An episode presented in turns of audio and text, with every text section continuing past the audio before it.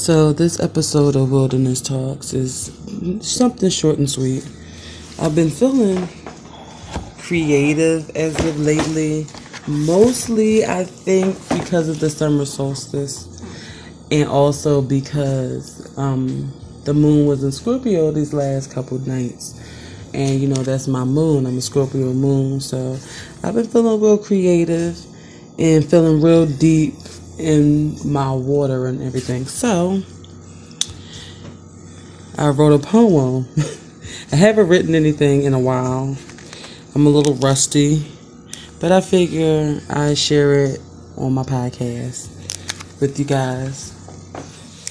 So I'm not sure technically what I'm going to call it, but right now the title of it is A Feminine Divine and it I'm not quite sure of the flow just yet, so just bear with me as I read it to you. But it goes a little something like this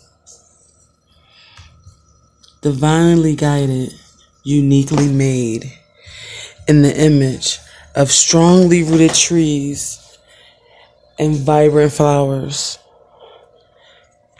Sitting under my tree, you'll feel the energy of the ancestors Hear their voices in the wind of my leaves. In the land of my bliss, peace envelops you.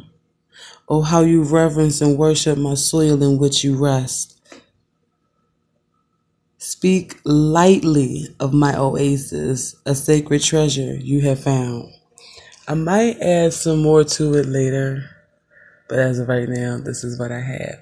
So, I'm sharing it with you guys, and hopefully you enjoyed a little, a little wordplay from me. You know, peace.